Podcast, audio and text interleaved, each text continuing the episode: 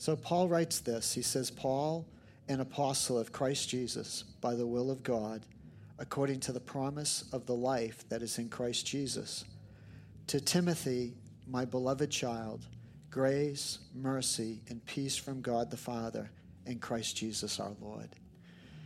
The historical context is um, pro- provides a lot of insight into uh, what Paul is sharing with his beloved son. Uh, Nero is the emperor of Rome, and uh, there's no real good way to describe Nero. He is uh, a narcissistic maniac uh, that released upon uh, God's people and and the people of Rome uh, just utter destruction. Nero, the historical record is pretty conclusive that Nero set Rome on fire and it burned half the city. And what Nero did is he flipped it. He used the Christians as, as the object uh, of his wrath, and he blamed the early, uh, early Christian church uh, for, that, for that fire. Not only did Nero do that, but he also used his own resources, tre- his own treasury, to uh, ingratiate the people to him by uh, giving them grants to rebuild homes and, and rebuild infrastructure. Uh, just absolutely ruthless. Uh, crucified Christians used them as living torches to light uh, the roads in Rome, uh, dressed them up like wild animals, slaughtered them in the Colosseum. And yet, and yet, in the midst of that, Christianity flourished. Yet, in the midst of that, Christianity was victorious. And what it points to is not the mere um, transfer of information, like Jesus Christ lived a sinless life, born of a virgin, went to the cross. It, it wasn't a transfer of information, it was a transformation of heart that led the Christians to be victorious. It was an experience with the living Christ that brought about a transformation in their heart and life where they realized that, that the only true life is found in Jesus Christ. And today we, we settle for the transfer of information or a, a false gospel rather than having an encounter with the living God that's transformational. So look at this first verse here. It says, Paul, an apostle of Christ Jesus, by the will of God, according to the promise of the life that is in Christ Jesus. There's three little sections of this verse that I'll call your attention to. The first is Paul, and the last part is the promise of the life that is in Christ Jesus.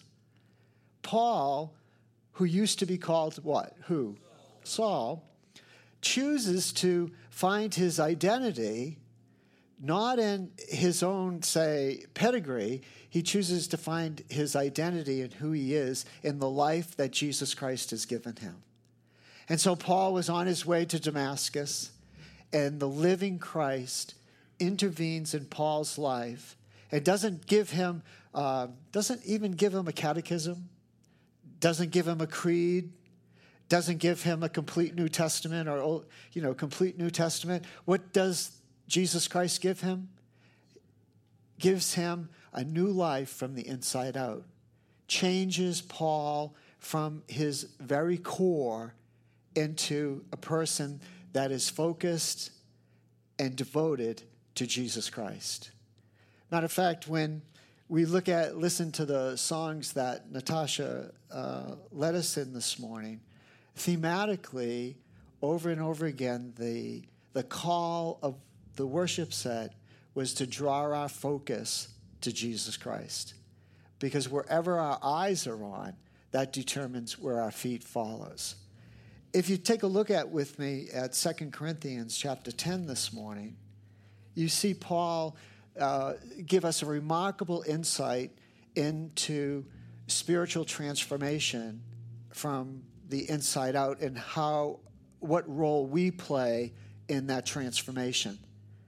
Uh, 2 Corinthians 10 uh, verses 5 and 6 are very familiar to us. It says in 5 and 6, we destroy arguments and every lofty, uh, lofty opinion raised against the knowledge of God and take every thought captive to obey Christ, being ready to punish every disobedience when your obedience is complete. And we we've uh, become like familiar with that text because the spiritual battles are won or fought in, in our mind and what we choose to do with our thoughts. But then Paul goes even a little bit deeper in verse 7. He says, Look at what is before your eyes. He says, Look at what is before your eyes. If anyone is confident that he is in Christ, if anyone is confident that he is Christ, let him remind himself that just as he's in Christ, and then Paul says, so aren't we. What's interesting about this text, it has a lot to do about where we, where we fix our eyes and how we do internal dialogue with each other.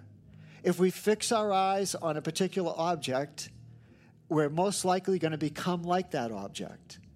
If we remind ourselves of, of uh, uh, say, truth, we align our mind, we align our heart, but, our, but where we look is so important. And so spiritual transformation is, is about looking to Christ, finding our satisfaction in Him, and reminding ourselves of who we are in Christ. And that's what Paul does in this opening verse. Take a look at it. He says, Paul, the little one, according to the promise of the life that is in Christ Jesus. And so the life that Paul focuses on is that eternal life, that life that Jesus Christ imparted to him on the way on the road to Damascus. The applications of this are significant in our own spiritual development, but also in the development of our children and grandchildren. One of the things that helps me stay focused is the classic spiritual disciplines. And so before the sun rose this morning over Salem Harbor, and it rose, uh, uh, I think it was um, at 6:29 this morning. The sun rose. Is that is that right, Josh? I mean, so the sun rose over Salem Harbor, and before the sun rose, I had my time uh, focused on God's word, nurtured my heart in prayer, and let my focus be drawn to Jesus Christ. Let my heart find its satisfaction in Him. And so, if we're to grow spiritually, if we're to experience transformation in Christ, it has to do with discipling our own heart. It has to do with training our own heart, as Paul did, to find that the only life we truly have is that life that we find in Jesus Christ and we train our heart and we disciple our heart. Some teachers say it this way the gospel, we need to preach the gospel to our own heart as Christians. So often we think of the gospel as for someone else, someone that doesn't know the Lord, but the gospel is for us. And as we train our heart, as we disciple our heart, as we let our focus rest on Christ, then we're going to grow, grow closer to Him. That's the application for us. What's the application for our children or our grandchildren? The application there is, is uh, not just the transfer of information, not just memorizing the Bible verse, although we need to memorize the Bible. It's not just on uh, calling them to a standard of obedience, even though we need to call our children to a standard of obedience. The key to raising up godly children is to point them to a living relationship, a born again relationship with Jesus Christ, that you can know the Lord and that you can seek after him, and he will reveal himself to you, and he will come and change you from the inside out. I think sometimes as parents and as grandparents, we're just satisfied for, we're just satisfied with the outward manifestation of godliness and we don't call our children to have an encounter with Jesus Christ as Lord and Savior. And in the same breath, we do the same for ourselves. In other words, we get to that place in life where we're, we're whatever, we're 18, we're 23, we're 63, we're Where's that dear saint that's 70? Anyway, we get to that place in life where we, we find like, okay, we're all right. We're, we're just making it. We're, we're, yeah, we've been saved for 10 years or 20 years or 30 years, rather than as Paul uh, did, was continually find his satisfaction in his identity in Christ. And so he, do, does, he chooses not to use Saul, but Paul, because that's the identity that he's found in Jesus Christ. Take a look at, if you want, want a powerful verse that speaks to this, come with me to Galatians chapter 2. Whew, I can hear myself. Amen. Praise the Lord. Galatians chapter 2, verse 20. Paul writes this I have been crucified with Christ. It is no longer I who live, but Christ who lives in me. In the life I now live in the flesh, I live by faith in the Son of God who loved me and gave himself for me.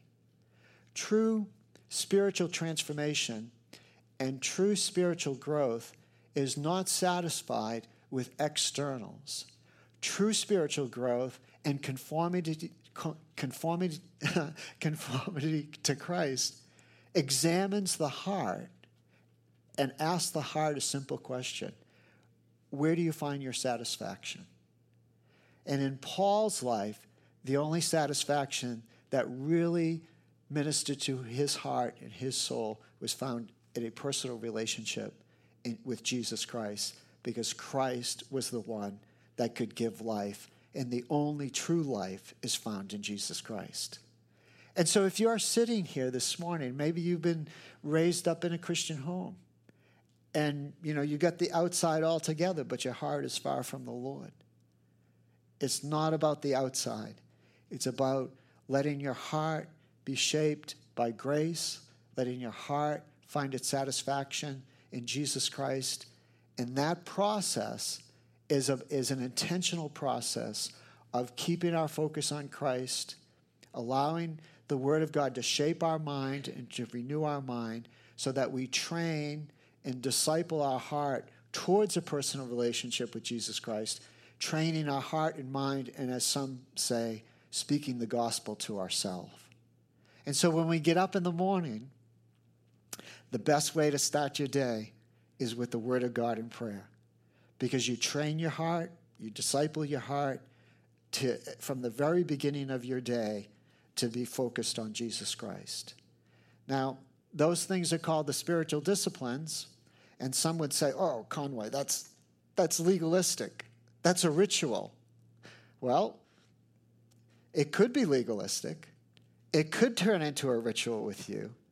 But for the most part, if you keep your heart centered on Christ, what it's like is about going to the gym before you go to work.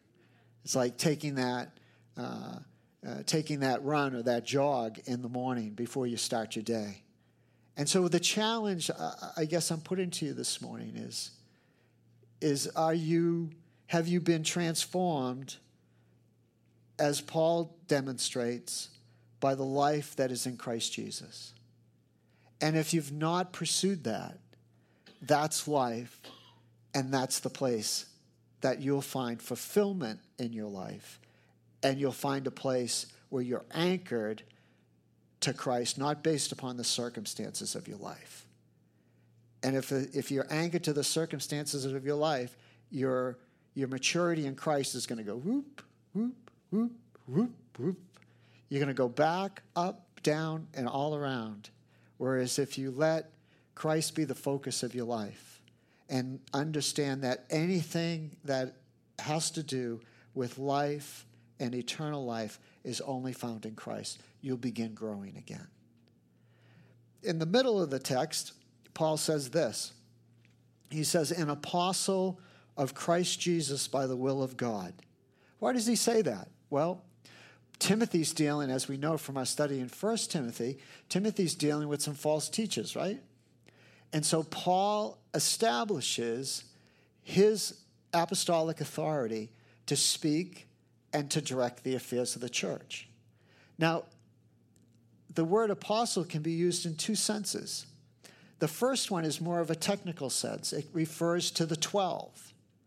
And Jesus called the 12 and he says, Come follow me. And those apostles uh, met certain criteria. Uh, the first criteria is they were called by Jesus Christ himself, right? Second criteria is what? They saw the resurrected Christ. Third, they were empowered by the Holy Spirit to do signs and wonders, right? Matter of fact, there's some accounts in Acts that are just absolutely wild. Their shadow crossed them, they were healed. They took uh, cloths that Peter had touched and used them to heal other people. Remarkable, remarkable stories about the apostles. And they were the foundation, right? They were the foundation of the church. Not only that, in a very practical way, they could speak. Uh, they could speak across the whole church authoritatively. Uh, the Lord used many of them to write scripture. And so, in a technical sense, the 12 were very unique and had a unique qualification. The second use of the term is, is really anyone sent. Could be a missionary, could be a church planter, could be you and I uh, that were sent and empowered to preach the gospel. Why, why spend five minutes on this?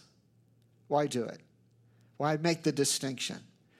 Because today, uh, you have self appointed men going around saying, I am a apostle.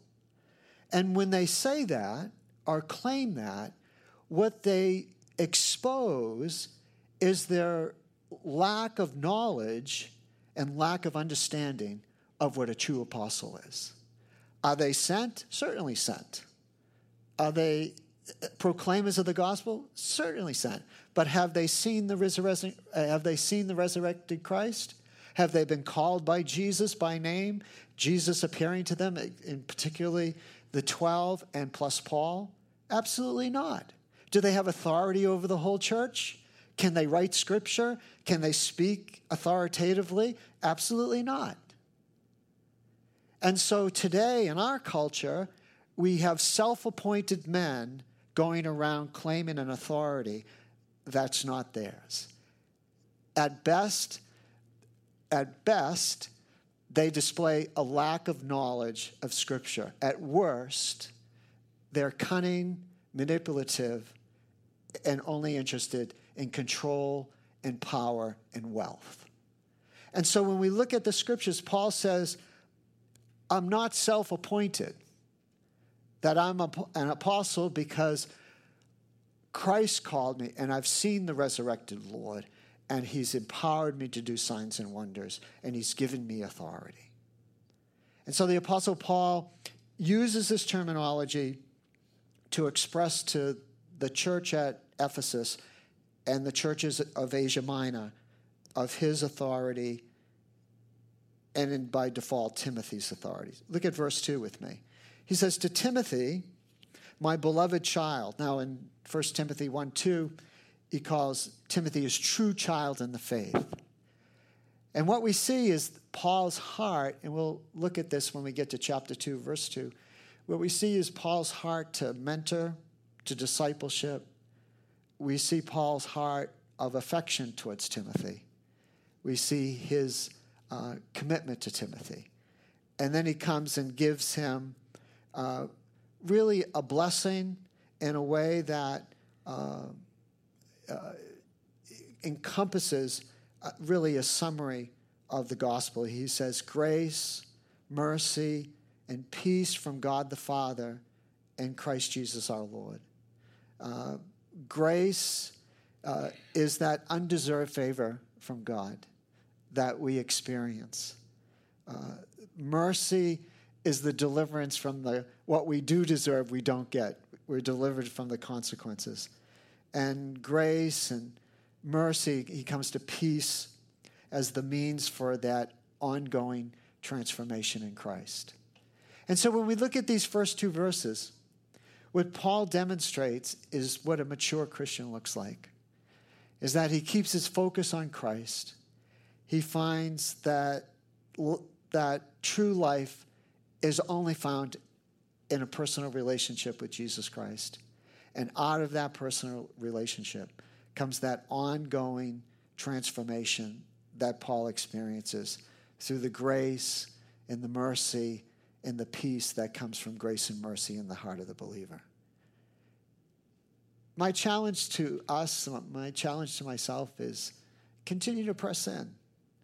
Continue to say to the Lord, Lord, bring about Christ likeness in my life and bring about the transformation that comes through a personal relationship with Jesus Christ. Amen. We get to close our service this morning by uh, celebrating the Lord's table. And it really is that, that place of helps us to focus on all that Christ has done for us. And so take a moment, close up your Bibles, uh, take a moment and go before the Lord and say, Lord, Lord, I want to be changed from the inside out. And invite the Lord to come into your heart and into your life and to do, uh, to do a work that only He can do. Take that moment and say, Lord, uh, change me from the inside out so that following after you comes as easy as breathing in and breathing out. And so take a moment to do that, and then we'll share the Lord's table together this morning.